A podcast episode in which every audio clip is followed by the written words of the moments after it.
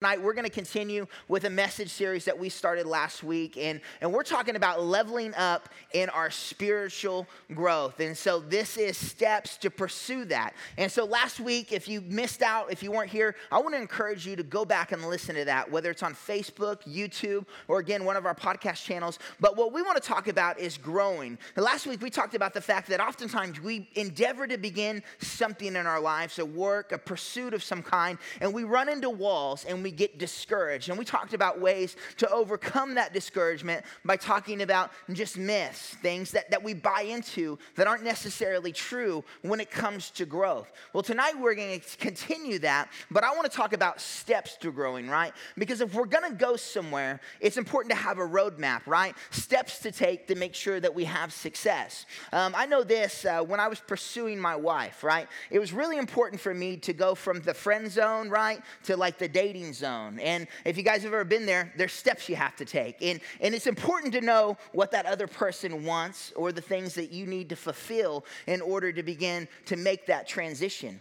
Well, growth is the same way, right? There's a place that God wants us to be in our lives. There's something that He wants to take place in each of our lives, whether it's our walk with Him, our recovery, and we do need to know what that is so we can begin to take that step to get where we want to be and to get where He wants us to be. And so, again, tonight's message is level up steps to pursue growth. And so, I'm going to open up again with Hebrews. I opened up with Hebrews last week. It's kind of like our key passage for this. In Hebrews, it's a phenomenal book of your Bible. We're not really sure the author, but it was written to Hebrew Christians, possibly second generation. And the thing that they had going on is they were persecuted. And so if you start reading through Hebrews, it opens up really just pushing um, just the deity of Jesus, saying this is why Jesus is great. This, this is why you should pursue him and follow him. And the reason he was laying that out is because as people faced persecution, as they ran into roadblocks with their walk, they began to get discouraged which is kind of what we talked about last night or last week, right?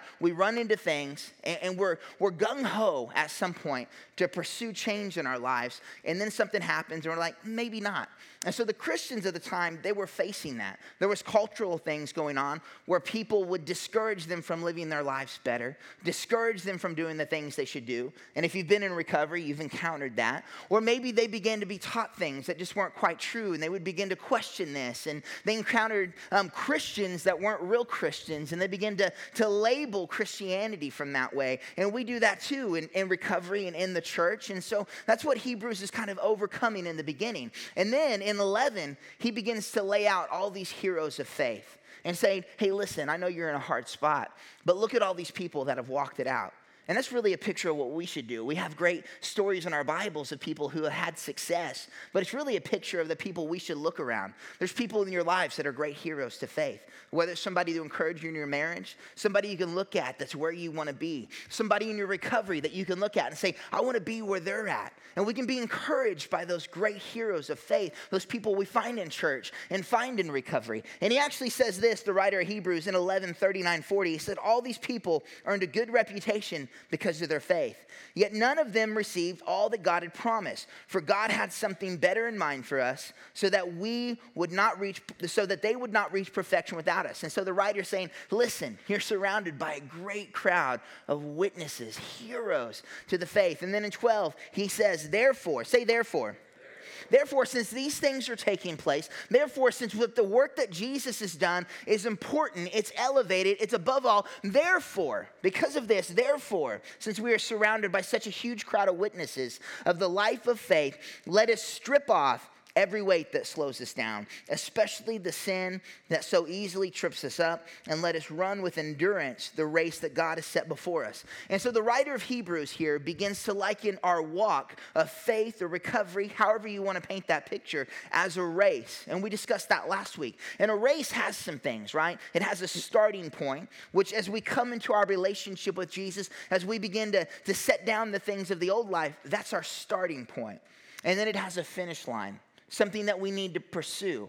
The thing that every race has in common, a need that we all have, is endurance. We need to be able to endure, no matter how long that race is. And our races are all different lengths, but we all need endurance to finish them. We need to stay focused. And the writer here says, strip off these weights. That's growth. When you step into your race, When you step into your walk, your marriage, your recovery, whatever it is you've stepped into, that you're like, I'm gonna do it right.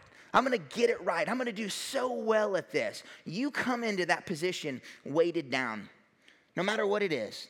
When I began to get sober, I was weighted down with wounds from my past. There was so much damage there that I had to overcome. There were so many behaviors that I had to begin to deal with because I wasn't healthy. When I stepped into my marriage, there was a new leg of the race that God had for me. And do you know what? I was not a very good husband in the beginning. There were so many things in my life that weighted me down. When I became a parent, I was so broken. I'm still broken. I'm still growing. And every day I have to begin to evaluate where I'm at in my race. And I have to look at things like this and say, what can I strip off today? What can I take off that's weighing me down, that's holding me back? How can I pursue the finish line better than I'm pursuing it today? And so he said, run with endurance the race that God has set before us, the race that God has set before you. And the thing that we talked about last week is this that growth it rarely looks the way we want or happens as fast as we would like, right? That as we step into these things, as we change, I don't know about you, but I had an expectation of things happening instantly. When I decided to get sober, I thought it would be so easy. And Nothing could be farther from the truth. When I stepped into my marriage with, with Janelle, I really thought it was gonna be like this Disney storybook thing. And I'll be honest, it turned more like into a Jerry Springer episode than anything, right? It just it did, didn't happen the way that I wanted it to. And so we've got to realize this that growth, growth again, is a journey, it's not a destination. That, that as we're going through these things in life, that, that it's a journey. In each part of the journey, we have to evaluate where we are. We have to run with endurance. We have to deal with the things in our lives that are tripping us up, that are holding us back, no matter what it is that you're pursuing. And so he continues in verses two and four, and he says, We do this. We do what? We run the race with endurance. We strip off these weights. We grow in our walk. We do this we do this by keeping our eyes on Jesus, the champion who initiates and perfects our faith. That's why here at Cedar Point Recovery, we wholeheartedly believe that no matter what it is you're pursuing in life, Jesus should be at the center.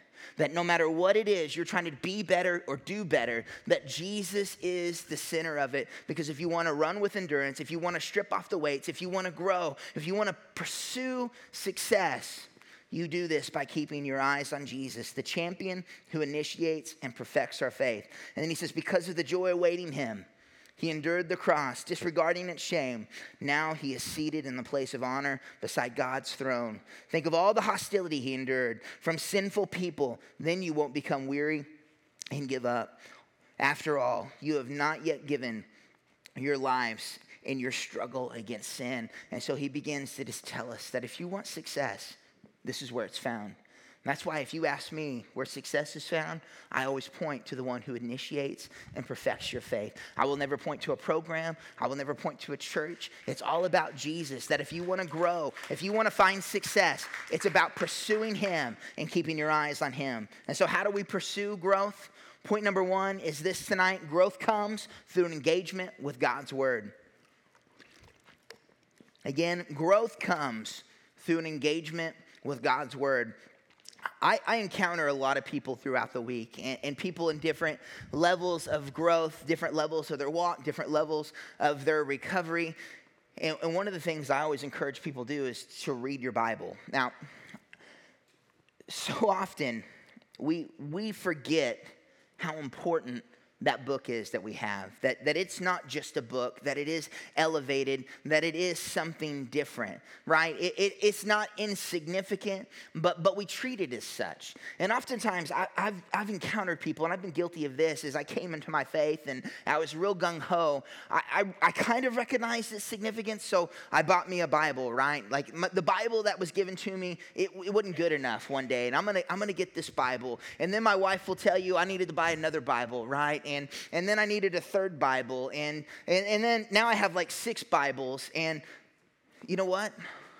I haven't read them all through because the Bible became like the thing instead of the content, right?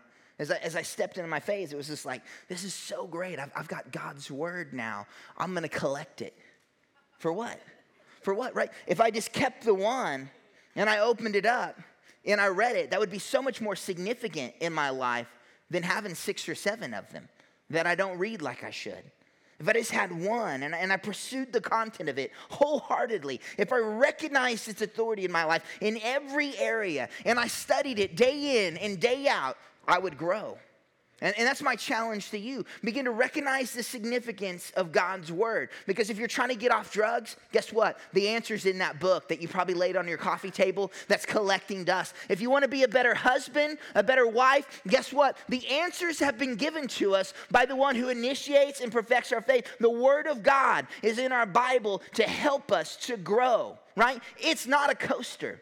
It's not a tabletop decoration, right? It's not an ornament for your work desk. It's not something you throw in the front seat of your car when a cop pulls you over so he knows that you're a good person and doesn't get you out and search you, right? I actually did that one time. Cop pulled me over and made sure the Bible was in the front seat. Um, little confession there. Um, that's not what it's for, though, right? It's not to get you out of tickets. So, what is it for? Well, Paul tells us in 2 Timothy 3:16 through 17. He says this, all scripture. Say all scripture. And, and I want to point that out because it's all scripture. Like, even the parts that make you uncomfortable, even the parts that you disagree with, even the parts that don't fit the narrative of your life, all scripture, the whole thing, all of it collectively together, especially the parts that reveal your brokenness. All scripture is inspired by God and is useful to teach us what is what is what? What is true and helps us to realize what is wrong in our lives. It corrects us when we're wrong and teaches us to do what is right. God uses it. God uses it what? To make us feel guilty and make us feel ashamed? No. God uses it to what? To, to push us away from Him so we know we'll never be good enough for Him? Absolutely not. God uses it to prepare and equip His people for every, say every, for every good work for every good work. And so when I look at this passage here, it reveals two verses here reveal the importance of God's word. That book that you have access to is the word of God. Think how much our creator loved us. That he, he breathed life into us and that same, same very breath he wrote it down in written language so we could read it, so we could study it, so we could apply it to our lives, so we could use it as a mirror to see the broken places, the hurting places, the wounds, so that we could heal, so we could grow, so we could pursue something better than we're pursuing now. And the more time we, re- we spend reading it, the more time we spend pursuing it, I guarantee you it'll make your life better. It'll make your marriage better. It'll give you a better chance of success in every area of growth. And it's meant for something more than to hold up the corner of your couch. It's meant to be read, it's meant to be loved, it's meant to be studied. It's the breath of God that we have access to so that we can grow. And so, again, point number one growth comes through an engagement, a pursuit, a reading, of God's word, no matter how uncomfortable it makes us feel, it's important that we we know where we should go. God's word reveals that. It gives us our destination. It reveals the finish line. And I don't know about you, but I don't want to run a race where I don't know where I'm going. It's so much easier to endure when I can see the end. God's word gives that to us. So growth comes through an engagement with God's word. Next, we need to understand that growth comes through a connection with the body. Again, growth comes through a connection with the body. Well, Pastor Aaron, my, my recovery is it's private. It's between it's between me and God. No, it's not. Sorry, you're wrong. Uh, well, I do, I do, church at home. I don't really need to go every week, and, and I don't need, you know, to go to things like this. You know, my faith is personal. No, it's not. You're wrong. I would love to engage in a conversation with you and tell you how wrong you are. My wife will tell you how much I love to tell people they're wrong. And so if you want to engage with me afterwards, I would love to do that. But, but growth comes through being connected to the body, being connected to believers. We've got to connect with people that are like minded, pursuing Jesus, that are heading towards the same finish line as us. We need to be a part of the body to grow. And so, again, growth comes through connection with the body. Romans 12, 3 says, Because of the privilege and authority God has given me, I give each of you this warning. Don't think you are better than you really are. And I love that. Don't think that you are better than you really are. Is that not what we're doing when we disengage from the things that God has encouraged us and commanded us to do? I don't need to go to church. Well, why? Too arrogant? Too proud? What is it? Are you, do you think you're better than you really are? I don't need a support system. I can do it on my own. Why is that? You're better than the rest of us. You won't fall. I need encouragement. I need support. So don't think that you're better than you really are. Be honest in your evaluation of yourself, measuring yourself by the faith that God has given us. Then he continues in 4 and 5. He said, Just as our bodies have many parts, and each part has a special function, so it is with Christ's body. We, say we, we are many parts of one body, and we all belong to each other. That here, he begins to paint this picture that, that we're meant to be together. That last part, we all belong to each other. That doesn't sound very private, does it? It sounds like that whole narrative's been torn out, torn down. That, that it doesn't apply here. That we need to recognize that we're part of one body, that we're called together, that we're called to grow together, to function together, and we each have a role to play, something that God's given us. This is a little morbid, but if I were to sever my finger from my hand, would it continue to grow with the rest of my body? Absolutely not, right? You would know it to be dead.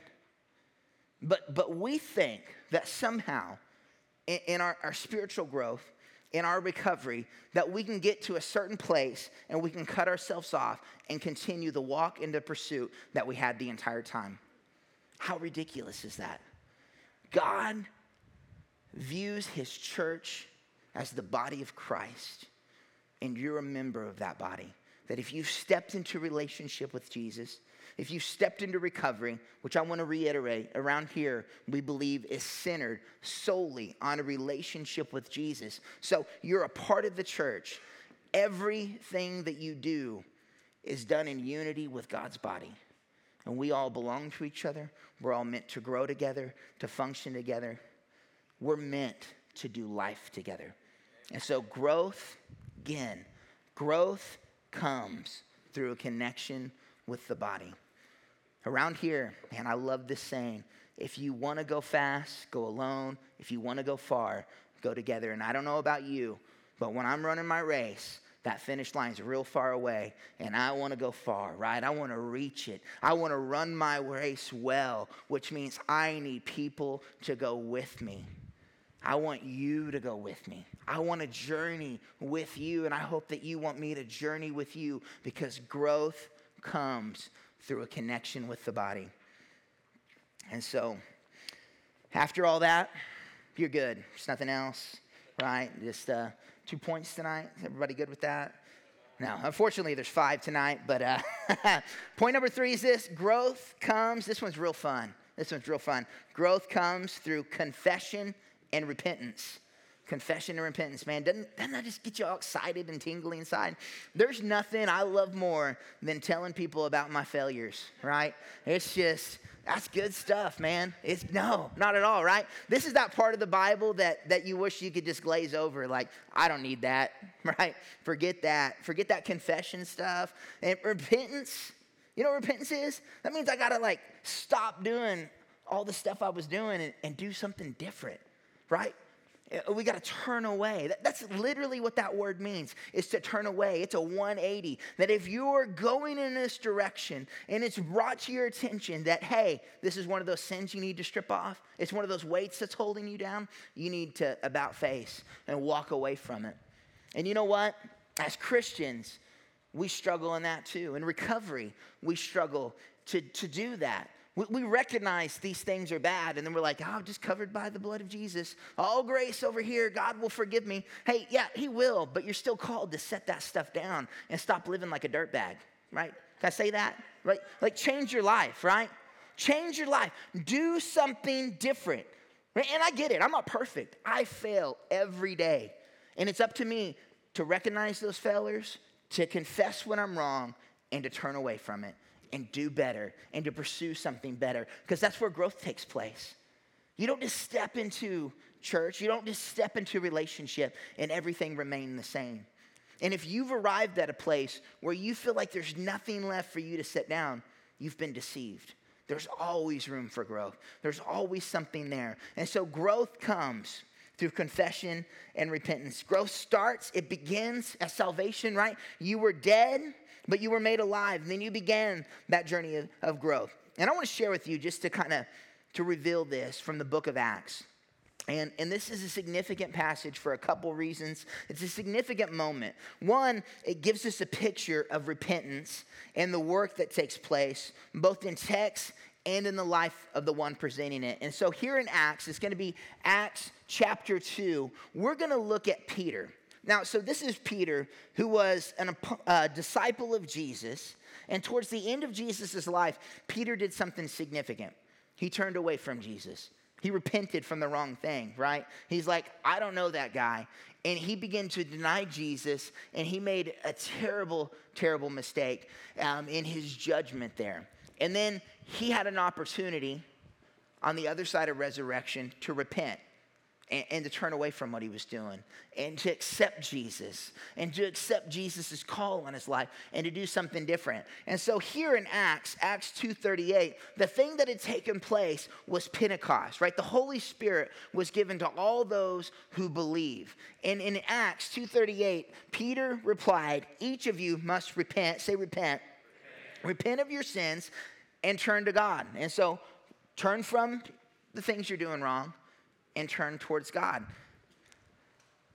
And be baptized in the name of Jesus Christ for the forgiveness of your sins. Then, say then, then you will receive the gifts of the Holy Spirit. And so here we have this picture of Peter who repented and received salvation. And he's saying, man, as we do this, as we walk this out, God will begin to use us. He'll give us His Spirit. Growth takes place in that moment.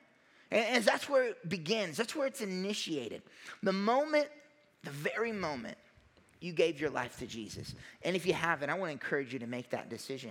But as you give your life to Christ, you're reborn. Infancy, spiritual infancy. And then you begin growing. You start off in infancy and then you begin your growth. But it's up to us to continue to pursue that growth.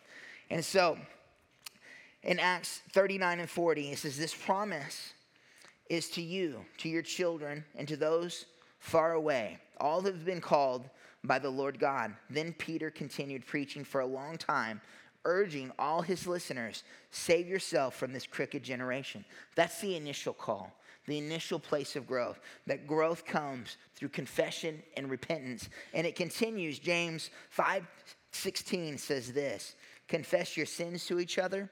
Well, I thought I confessed them to God. Yes, for that initial, right? That, that's where it starts, that's where it begins. But, but then there's a call beyond that. And this is where it gets real uncomfortable because it requires us to be connected to the body, right? It requires us to have healthy people in our lives. And in James 5:16 it says confess your sins to each other and pray for each other so that you may be healed. The earnest prayer of a righteous person has great power and produces wonderful results. So again, growth comes through confession and repentance. And as we begin to be vulnerable with people around us, as we begin to journey together, we have opportunities for this where we can go to those people who love us. We can go to those people who journey with us, and we can say, I'm struggling here. Will you pray for me? Because the earnest prayer of a righteous person has great power, right? That when we lift each other up, there's a great work that takes place in our lives. And unless we're open and honest and growing together. We can't experience it, but when we do, growth takes place through confession and repentance, where we turn away. Something takes place in our lives. when we just state, I failed here. And it's not so that you feel awful and just waller in it. No. It's not so you're so overcome with griefs and shame that you just want to lay down and die. No, it's for the opportunity to heal. It's for the opportunity to grow. He says a righteous person has great power and produces wonderful results. Point number four is this growth comes through loving and serving others. Growth comes through loving and serving others. That when we talk about growth, again, it's so important that we're connected. So important that we're connected with people because we need the opportunity, again, to love and to serve one another. If you're sitting at home doing church, you're not connecting anybody, I mean, who's really putting you in an uncomfortable place? You ever come here on a Sunday morning, right? The church is full of great people that I love dearly. And if I'm being real honest, sometimes those people make me really uncomfortable. And I get opportunities to grow on a Sunday morning, right? But you got to show up here. And I'm sure the same thing takes place here on a Monday, right? That you encounter people that make you just a little uncomfortable sometimes, that you've got to love and to serve. Those are all opportunities for growth. Growth comes through loving and serving. Mark Mark 9, 33 through 34, I love this. Um, it's a picture that Jesus' disciples are, are, walking with him, they're journeying with him. And, and here in Mark, I believe we really just get an insight into the fact that, that these people around Jesus, they were people right? That they were real, that they were raw. And so, Mark 9 33 through 34. Again, I want to apologize. I know we're covering a ton of content in a short amount of time. Check out the YouVersion Bible app. All of our notes are on there. You can download it, events tab. Every single passage of scripture we use here, whether it shows up on the screen or not, can be found on that. It's a great resource. But Mark 9 33 through 34, it says, After they arrived at Capernaum and settled in a house, who were these? The disciples. After they arrived, they'd been walking with Jesus. And so after they arrived at Capernaum and settled in the house, Jesus asked his disciples, What were you discussing out there on the road? But they didn't answer because they'd been arguing about which of them was the greatest. It's incredible to me, right? These, this is Jesus' handpicked 12. And you know what? They're arrogant just like I can be arrogant. And I like that because it makes me feel better about the areas I need to grow, right? Jesus is Jesus' first 12. And they're, they're arguing about who's, who's the greatest. Like, who's going to be like have the, the best position in Jesus' kingdom? Who's the greatest? And so Jesus in, in 35 it says he sat down Jesus did, and he called the 12 disciples over to him, and he said, Whoever wants to be first must take the place and be the servant of everyone else. Right? That, that if you want to grow, and, and that's what we usually look at, right? First is a place of elevation. That, that from the time we were little, we wanted to be the top, right? We wanted to be the first pick by the teacher. If you had multiple siblings in your household, you wanted to be the favorite. If you were getting picked for basketball out in the street, like you wanted to be first to pick, right? That we always look at the first is the best, the greatest, the place of elevation. That's what we're pursuing, right? In every place. That if, if I'm at my job, I want to be at the top, right? That guy makes the most money. He gets to tell people what to do. That's the best place to be, right? No matter what it is, we recognize this as, as number one, right? That's where we're going. And Jesus' 12 disciples, they viewed it the same exact way. But Jesus takes their whole narrative and he turns it up on his head and says, around here, if you want to grow, if you want to be elevated, you, you start down here. That's the place. That, that you want to outserve the people around you. You want to humble yourself. You want to love them and serve them. And that's how you get to the number one spot around here. That's what Jesus lays out. And that's my challenge to you. That, that maybe you've shown up to places like this and you've wondered, why don't I grow at church? Where are you serving? What are you doing? You just you walk in, walk out, do church at home three nights or three weeks or three days out of the week, whatever, right? You're, you're, not, you're not a part of anything. That's why you're not growing. Oh, my marriage is just bad. How do I get a better marriage? You serving your wife? Right? You serving your kids? You, you serving your husband? What are you doing? Right? Are you just waiting on them to come to you? That if you want to be elevated there, you take the place of servant. What about your job? You being good to the people around you? Or are they just waiting for you to leave, saying, talk about you behind your back? That we need to take that position. If we want to grow, and we need to go to the bottom and say, what can I do for the people around me? How can I be good to you? How can I serve you? And Jesus says, around here, that the last will be the greatest. Those who serve, those who love, will be elevated. That's where growth takes place. That's where spiritual growth takes place. That's where growth in our recovery takes place. And if you're always looking, what can you do for me? Of course, you're not going to grow. That's why you're stuck. It's so important. It was actually such a big deal to Jesus that not only one time when he was asked by a teacher of religious law, hey, what's the greatest commandment? Not only did Jesus respond that it can be summed up in two, right? Love God, love people. But he also said this on the very last night with his disciples that Jesus' last dinner with everybody together before his death, before his crucifixion, he took time to serve them. And if you've been in church any amount of time, you know the Last Supper, Jesus washed their feet. He took the lowliest place of everyone in the room to illustrate this to them. Knowing this is the last time before everything takes place. I don't know about you, but if I knew my last moments and my last words to my family and the people I care about and love, I would make sure that they were exceptionally important, right? I would, I would have choice words and things that I would want to say and leave to each person in that room that would impact them significantly for the rest of their life. I would imagine Jesus would do the same, right? And so his last moments were spent serving. And in John 13, 34 through 35, it says, So now I am giving you a new commandment love each other.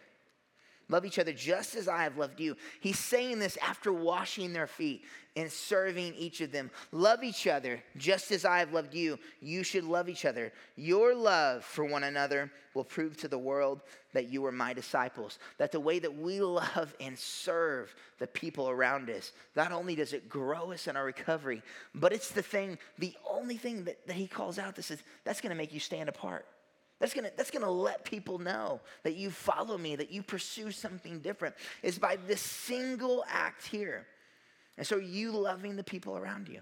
Are you serving the people around you? Because if you're not, you've totally missed it. You've totally missed the mark. And unless you are willing to take the place of a servant, you can't grow. You can never be elevated. You can never rise in your pursuit of Jesus. And so, again, point number four growth comes through loving and serving. The last thing I want to leave with you guys, I believe that it's incredibly crucial, and it's the thing that so many people miss it on. And it's point number five, and it's this growth comes through persistence. And the thing is, we get discouraged. I get it. Be honest, as a pastor, I have ups and downs, right? That, that some weeks I feel incredibly close to God. And there's other weeks that he, he feels a million miles away. And, it, and if I encounter that and I experience that, I know that you guys do too. And, and we get in these places and we get in these ruts of life, and, and there's a distance that's felt. And sometimes we just feel like giving up. Maybe it's in your recovery, right? You're trying to pursue sobriety. And last week, man, this was all you wanted. But this week, it's a struggle because you've hit roadblocks and you've started to question is this really for you? Can I really change? Will I ever be different? Maybe it's your marriage. It's been broken, right? But you remember the good times. It was so good for so long. But this week, this month, this year, it's not your year. And you couldn't feel farther from your spouse. You guys fight all the time. There's so much distance there. Well, what's happened? Life's happened, right? God never guaranteed that any of this would be perfect or go great, right? Actually, we're, we're told to count it all joy as, as problems come our way. We, we should meet that with expectation. But the reality is, that's hard. But, but growth comes through persistence.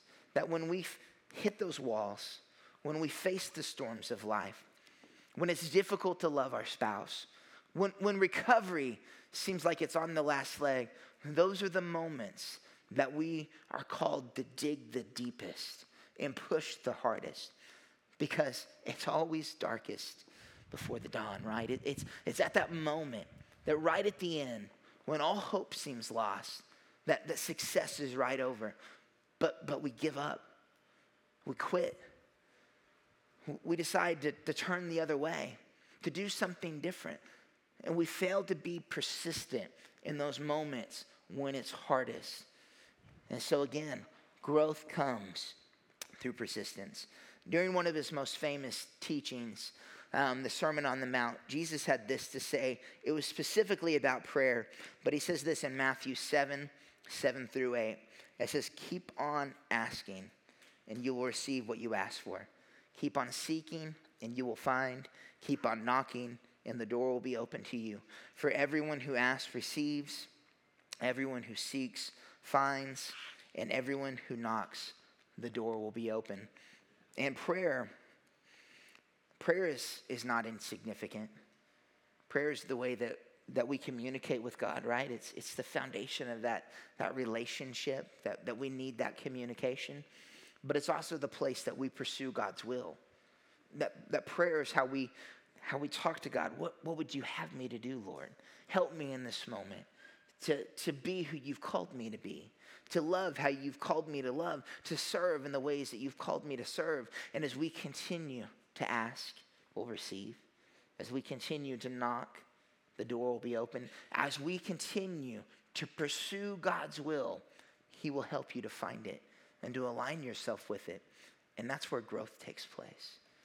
As we continually seek Him when it's difficult, when it's hard, when we say, I'm not giving up. I'm going to dig deep. I'm going to be persistent. God's promise to us is He'll answer. May not be easy. I almost guarantee you that nine times out of ten, you're not going to like what you have to hear, right? Because it requires us to set down our will.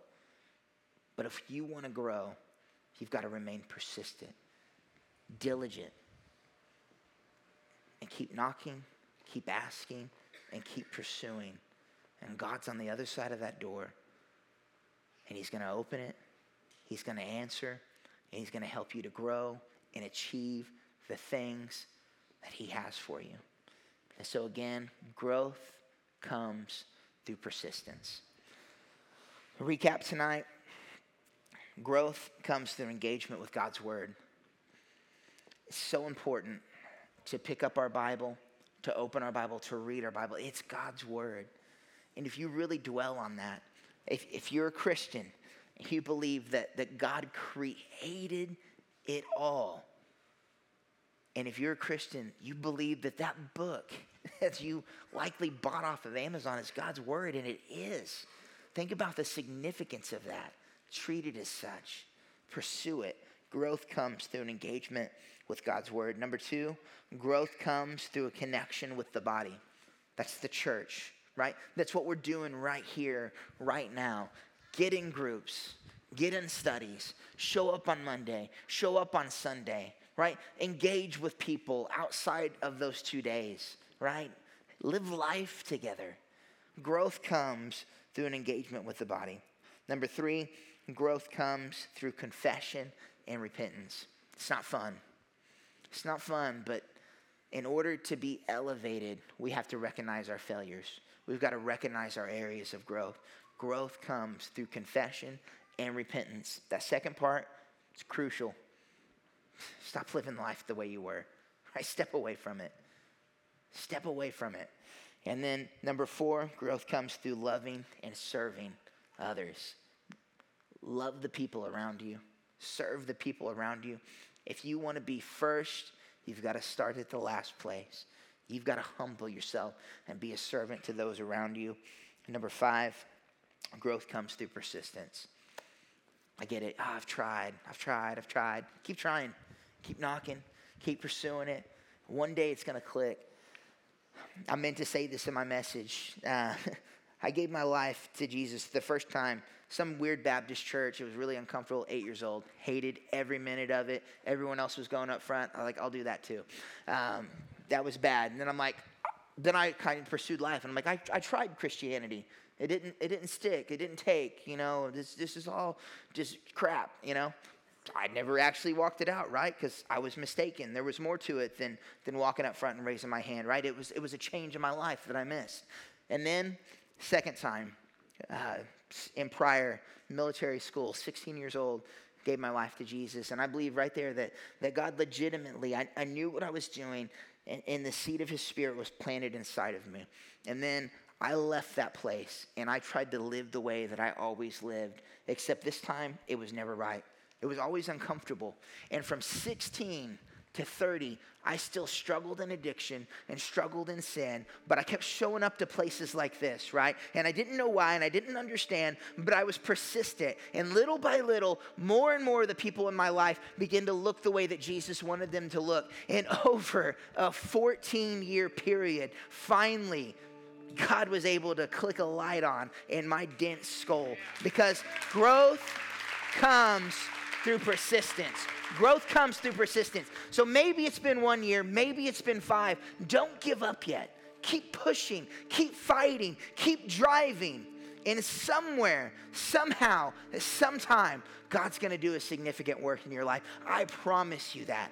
Growth comes through persistence. And all of this, everything we talk about, again, I've already said it, it hinges on a relationship with Jesus. That is the center of everything we do here. And so, if you're in here tonight and you've never given your life to Jesus, it is the best decision you can ever make, and it is the only way you'll find success in life in recovery in whatever you're pursuing. And so here at the end of service, we're going to have some, some people up front, our chip prayers and huggers. And if you're in here tonight and you say, you know what, Pastor, I think, I think I'm ready. I think I'm ready to recognize that Jesus was the Son of God, that He's my only way to be saved. And, and I'm ready to give my life to Him. I'm ready to pursue Him with everything. And you're ready to step into relationship. We would love to pray with you and for you after service. And maybe you're in here and you've done that, but you've gotten off track, you, you messed it up right? Maybe you're like me and you started at 16 and, and then you went right back to the same old lifestyle and you're like, can I come back? Did, did I screw it up? I mean, it didn't take the first time. What's going on? Absolutely. It is never too late to turn back to Him. And so, if you're in here tonight and you need to recommit, I want to encourage you to do the same thing. And when we have these people up front, I want to encourage you to step out of your seat, come down here and pray with them. Let them pray for you, pray with them so that you can come back home. And then if you're in here and God's just been pressing something on your heart, He's just been dinging you and saying, that right there, that's a roadblock. That's a chain. That's a barrier. That's holding you back. You need to set that down. If that's you, we have these white chips up here. And all it is, it's just a recognition that you've laid it at the foot of the cross. And so if you're in here tonight and you're ready to set something down, you're ready to repent, to turn away from it, and to pursue all that He has for you, I want to encourage you to step out of your seat, to grab one of these chips, just so you know that tonight was the night that you broke that chain, that Jesus broke that chain, that He set you free from, from that addiction, from that stronghold, from that lie. And then lastly, maybe you just need prayer. You're in here tonight and you just want somebody to journey with you. I want you to know this. This is a house of prayer. We're with you, we're for you, and we would love to pray with you. And so, if that's you, I want to encourage you to do the same thing, to come down front. And if everybody would, as we close tonight, if you would stand your feet as we close in worship.